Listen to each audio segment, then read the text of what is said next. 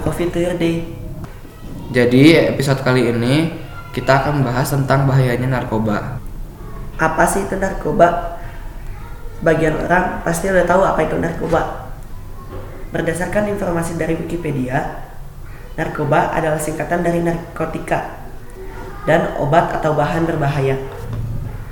Selain narkoba, istilah lain yang diperkenalkan khususnya oleh Kementerian Kesehatan Republik Indonesia adalah NAPZA yang merupakan singkatan dari narkotika, psikotropika, dan zat adiktif. Narkoba juga ada yang berasal dari tanaman dan penyebarannya pun sudah sampai di seluruh dunia. Narkoba disebarkan oleh oknum yang tidak bertanggung jawab dan membuat masyarakat khawatir. Dan penggunaannya sudah digunakan oleh orang dewasa bahkan oleh anak SMP dan SD. Dilampir dari Wikipedia, narkotika digolongkan menjadi tiga golongan, sebagaimana tertuang dalam undang-undang. Yang termasuk jenis narkotika adalah tanaman papaver, opium mentah, opium masak yang terdiri dari candu, jicing, jicingko. Lalu selanjutnya ada opium obat, morfina, kokaina, ekogonina, tanaman ganja, dan damar ganja. Garam-garam dan turunan-turunan dari morfina dan kokaina. Serta campuran-campuran dan sediaan-sediaan yang mengandung bahan tersebut di atas. Pil BK yaitu sedatin, rohypnol, magadon, valium, mandrax, amfetamin, fensiklidin, metakualon, metifenidat, fenobarbital, flunitrazepam, ekstasi, sabu-sabu, serta LSD yaitu lisergik sintetik dietilamid dan sebagainya. Bahan adiktif berbahaya lainnya adalah bahan-bahan alamiah, semi sintetis maupun sintetis yang dapat dipakai sebagai pengganti morfina atau kokaina yang dapat mengganggu sistem saraf pusat seperti alkohol. Alkohol mengandung etil etanol inhalan atau sniffing yaitu bahan pelarut yang berupa zat organik yang berupa karbon yang menghasilkan efek yang sama dengan yang dihasilkan oleh minuman yang beralkohol atau obat anestetik jika aromanya dihisap. Contohnya seperti lem atau perkat, aseton, ether, dan sebagainya. Dikutip dari Wikipedia, kelompok berdasarkan efek yang ditimbulkan terhadap pemakainya. Narkoba dikelompokkan sebagai berikut. Yang pertama ada halusinogen, yaitu efek dari narkoba yang bisa mengakibatkan seorang menjadi berhalusinasi dengan melihat sesuatu hal atau benda yang sebenarnya tidak nyata atau tidak ada bila dikonsumsi dalam sekian dosis tertentu. Contohnya kokain dan LSD. Yang kedua ada stimulan, yaitu efek dari narkoba yang bisa mengakibatkan kerja organ tubuh seperti jantung dan otak lebih cepat dari biasanya, sehingga mengakibatkan penggunanya lebih bertenaga serta cenderung membuatnya lebih senang dan gembira untuk sementara waktu. Yang ketiga, depresan, yaitu efek dari narkoba yang bisa menekan sistem saraf pusat dan mengurangi aktivitas fungsional tubuh, sehingga pemakai merasa tenang bahkan tertidur dan tidak sadarkan diri. Contohnya aku tahu.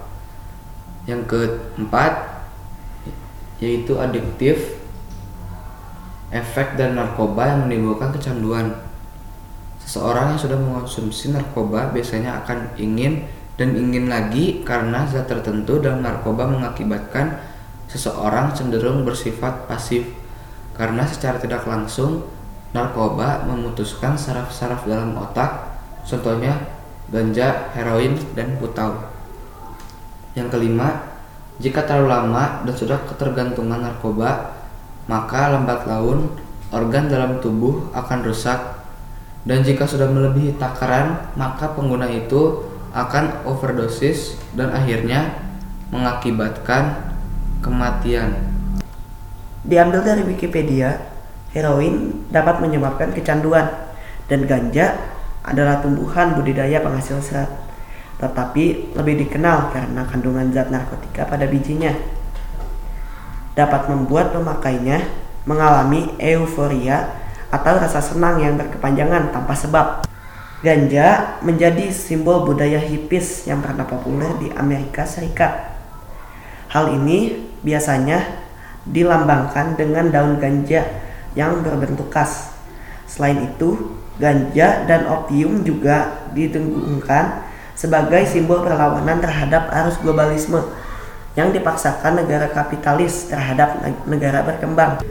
Di India, sebagian sadu yang menyembah Dewa Siva menggunakan produk derivatif ganja untuk melakukan ritual penyembahan dengan cara menghisap hashish melalui pipa cilam atau pipa cilum dan dengan minum bang.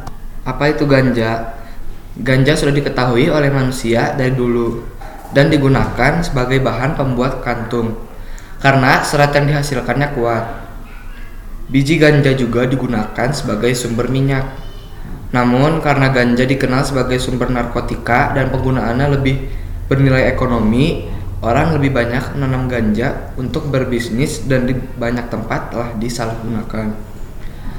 Di berbagai negara, penanaman ganja telah dilarang, tetapi di beberapa negara lain, penanaman ganja diizinkan untuk pemanfaatan seratnya.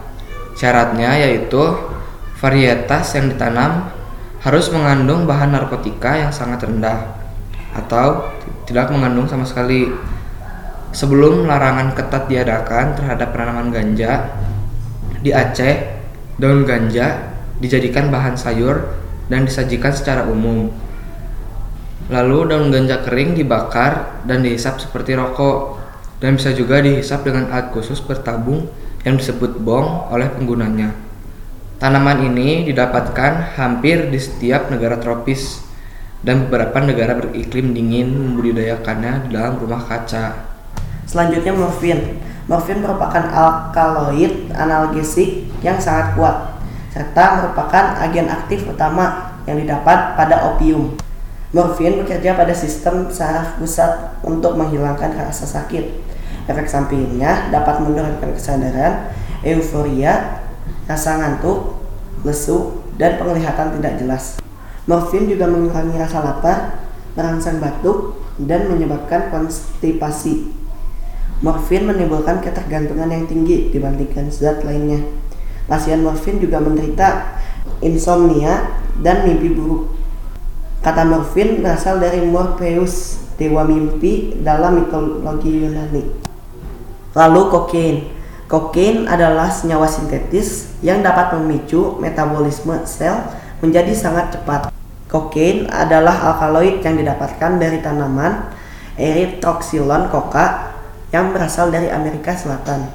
Daun dari tanaman ini biasanya dikunyah penduduk setempat untuk mendapatkan efek stimulan dan kokain digunakan sebagai anestetik lokal, khususnya untuk pembedahan mata, hidung, dan tenggorokan. Karena efek vasokonstriksifnya juga membantu, kokain diklasifikasikan sebagai narkotika karena mengandung efek adiktif. Dilansir dari kominfo.com, Kepala Badan Narkotika Nasional BNN Komjen Pol Anang Iskandar mengingatkan kembali bahayanya narkoba dan status Indonesia dalam darurat narkoba. Anang menyebutkan sekitar 50 orang meninggal setiap hari karena penyalahgunaan narkotika dan obat terlarang itu. Sekitar 50 orang meninggal setiap hari karena narkoba dan kerugian ekonomi maupun sosial mencapai 63 triliun per tahun. Ujar Anang dalam jumpa pers bersama Menteri Komunikasi dan Informatika Rudiantara di kantor pusat Kemenkominfo Jakarta. BNN mengaku sudah mengetahui keberadaan 48 jaringan pengedar narkoba di seluruh Indonesia. Kami sudah mengendus mereka, ini tinggal ditangkap-tangkapi saja katanya.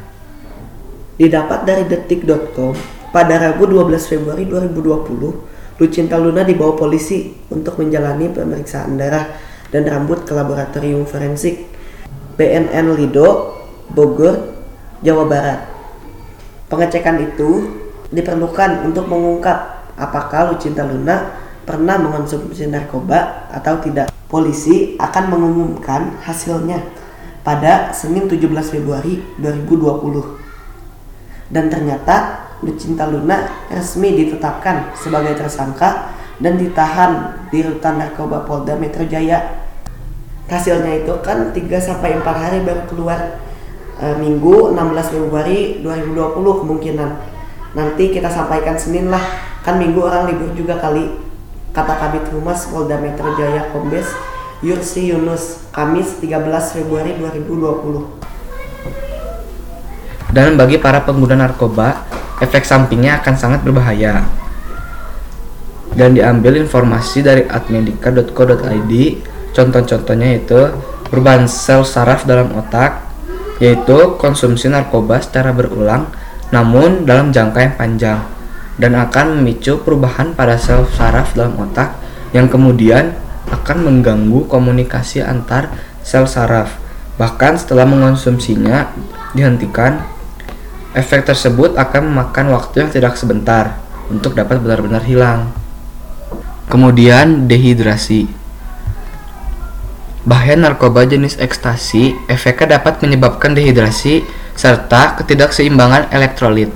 Hal ini kemudian yang menyebabkan penggunanya mengalami kejang-kejang, serangan panik, halusinasi, sakit pada dada, dan perilaku agresif.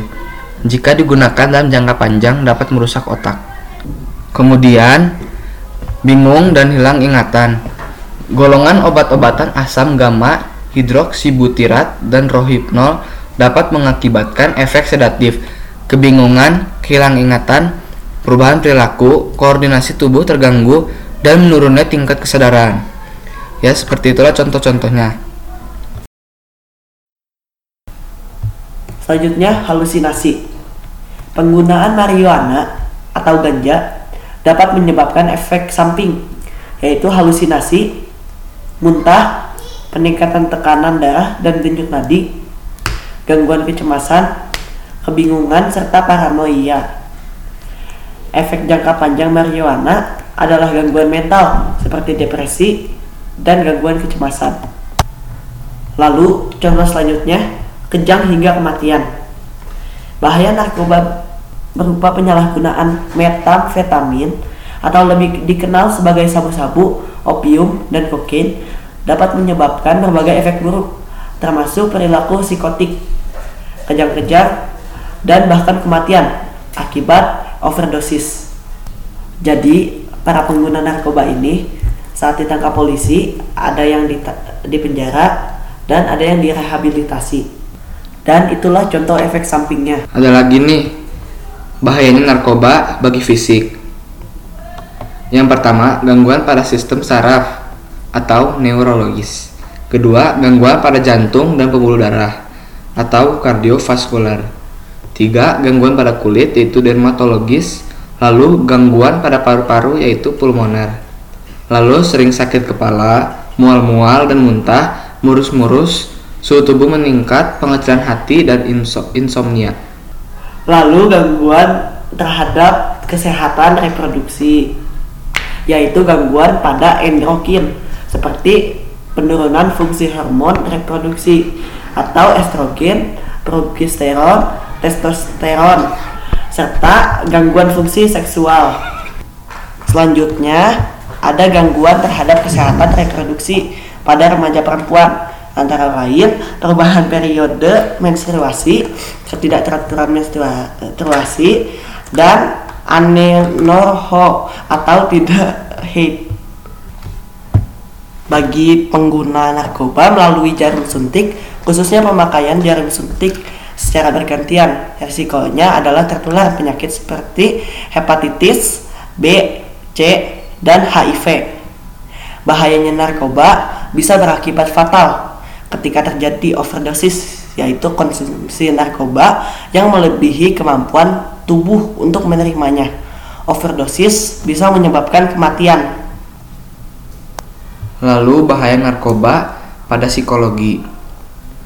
Kerja lamban dan ceroboh, sering tegang dan gelisah, hilang rasa percaya diri, apatis, penghayal penuh curiga, agitatif menjadi ganas dan tingkah laku yang brutal, sulit berkonsentrasi, perasaan kesal dan tertekan, cenderung menyakiti diri, perasaan tidak aman, bahkan bunuh diri. Kemudian Bahaya narkoba terhadap lingkungan sosial. Yang pertama gangguan mental, antisosial, dan asusila. Dikucilkan oleh lingkungan, merepotkan, dan menjadi beban keluarga. Pendidikan menjadi terganggu dan masa depan suram. Narkoba juga berdampak bagi gangguan kualitas hidup. Waktu seseorang mengonsumsi narkoba, kemungkinan besar akan mengalami kecanduan, dan semakin lama penggunanya akan menginginkan dosis yang lebih tinggi agar dapat merasakan efek yang sama. Saat efek narkoba mulai hilang, penggunanya akan merasa tidak nyaman karena adanya gejala putus obat dan ingin memakainya lagi. Lalu narkoba yang larut di dalam tubuh akan dialirkan melalui darah ke seluruh tubuh, termasuk ke otak. Efek dari obat-obatan bergantung kepada jenis yang dikonsumsi, dosis, durasi pemakaian, dan ukuran tubuh orang yang mengonsumsinya. Selain selain berpengaruh pada tubuh, bahaya narkoba juga dapat menyebabkan hal-hal yang mengganggu kualitas hidup seseorang. Misalnya, pecandu rentan mengalami masalah di kantor, sekolah, atau keluarga. Kesulitan keuangan hingga berurusan dengan pihak kepolisian karena melanggar hukum. Seorang pecandu juga lebih rentan mengalami infeksi menular seksual, kecelakaan, dan melakukan upaya bunuh diri akibat berada di bawah pengaruh obat. Lalu cara menjauhi narkoba atau pencegahan terhadap narkoba. Berdasarkan informasi dari alodokter.com yang pertama, jalin komunikasi sejak dini soal bahayanya narkoba, yaitu hal terbaik yang bisa dilakukan orang tua untuk mencegah penyalahgunaan narkoba. Alkohol termasuk rokok pada anak-anak adalah dengan cara melakukan komunikasi sejak dini pada sang anak. Bicarakan dengan anak-anak tentang bagaimana zat ini berbahaya bagi mereka. Jelaskan efeknya bagi tubuh, psikologis, bahkan masa depannya. Yang kedua, fokus pada hal positif. Diskusikan pada anak-anak bagaimana cara mengambil keputusan yang bertanggung jawab tanpa terpengaruh dari perilaku teman sebaya. Jangan lupa untuk memuji prestasi yang dilakukan anak agar membangun harga dirinya. Biarkan mereka aktif terlibat dalam kegiatan positif seperti olahraga, seni lukis, dan kegiatan lain yang disukainya. Selain itu, luangkan waktu bersama anak untuk sekedar bicara dan mengetahui kegiatan seharinya. Lalu, yang ketiga, mencontohkan kebiasaan yang baik. Orang tua adalah contoh teladan bagi anak. Hal ini membuat anak tak jarang meniru perilaku orang tuanya. Jika Anda merokok, kemungkinan besar sang anak berpeluang untuk merokok juga. Sama halnya dengan mengonsumsi alkohol ataupun narkoba. Oleh sebab itu, lakukanlah kebiasaan positif agar anak mencontoh hal positif pula. Yang keempat, terapkan peraturan di rumah. Melarang anak menggunakan narkoba, rokok, ataupun minuman beralkohol harus menjadi peraturan tetap diterapkan keluarga. Peraturan yang dibuat haruslah spesifik, konsisten, dan masuk akal. Contohnya, Anda harus menjelaskan konsekuensi pada setiap anggota keluarga. Jika melanggar aturan, apa hukumannya? Bagaimana pelaksanaannya? Dan apa tujuan dari hukuman tersebut? Selain itu, jangan lupa untuk menjelaskan kepada anak jika aturan yang dibuat bersifat tetap dan berlaku di mana saja dan kapan saja. Lalu yang kelima, ciptakan keharmonisan keluarga. Faktor penyebab penyalahgunaan narkoba, alkohol dan rokok di kalangan remaja yang paling sering terjadi dikarenakan keluarga yang tidak harmonis. Jadi ciptakanlah hubungan yang harmonis dan penuh kasih sayang di rumah Hal ini membuat sang anak tidak perlu mencari kebahagiaan di luar rumah, karena anak sudah mendapatkan limpahan kasih sayang dan kebahagiaan dari orang tua dengan suasana yang menyenangkan di rumah. Yang keenam, hadapi masalah dengan cepat. Jika Anda mencurigai anak Anda menggunakan obat terlarang, segeralah bertindak. Beberapa penelitian menunjukkan Orang yang mencoba narkoba pada usia lebih muda beresiko lebih besar menjadi seorang pecandu. Jadi, waspadalah selalu ya. Jika Anda mencurigai anak Anda menggunakan obat-obat terlarang, cobalah selidiki kebenarannya. Jika memang terbukti, lakukan sesuatu agar anak berhenti dari pemakaian barang haram tersebut. Misalnya melakukan rehabilitasi. Yang ketujuh, bangun ikatan emosional. Anak-anak dengan masalah kesehatan mental atau yang mengalami kesulitan mengelola emosi memiliki risiko lebih tinggi menjadi pengguna narkoba dan alkohol. Membangun dukungan emosional dari keluarga sejak dini dapat membendung masalah yang terkait dengan penyalahgunaan obat pada remaja. Para ahli dari Columbia University menemukan bahwa anak-anak yang memiliki kesempatan makan malam dengan keluarga mereka cenderung tidak terjerumus pada penggunaan obat-obatan atau minuman. Jadi jadi jangan pernah lupa untuk terus membangun ikatan emosional dengan anak-anak ya. Usahakan untuk makan malam bersama di rumah atau ajak mereka berbincang-bincang sebelum mereka tidur. Intinya selalu jalin komunikasi yang baik dengan anak-anak sehingga mereka tidak pernah merasa diabaikan. Yang kedelapan, berikan contoh kasus yang nyata. Banyak contoh kasus anak-anak yang terlibat narkoba. Bagaimana masa depannya mereka hancur, orang tua kecewa, belum lagi berbagai penyakit dan masalah kesehatan yang dialami para pecandu narkoba. Jelaskan pada anak secara detail dampak dan resiko yang akan terima jika mengonsumsi narkoba. Dengan demikian, diharapkan anak-anak yang lebih waspada dan terhindar dari bahayanya narkoba. Yang kesembilan, kenali pergaulan anak-anak. Jangan mengabaikan lingkungan pergaulan anak-anak di luar rumah. Kenali siapa saja teman mainnya, teman nongkrong, teman sekolah, atau teman hangout. Ketahuilah latar belakang keluarga teman-teman anak Anda. Bukan bermaksud mengajarkan anak untuk sombong, tapi selektif dalam bergaul itu penting. Pastikan anak bergaul dengan mereka yang memberi pengaruh positif jika Anda mencurigai ada temannya yang berperilaku aneh dan terindaksi memakai narkoba, jangan ragu meminta anak untuk menjauhinya.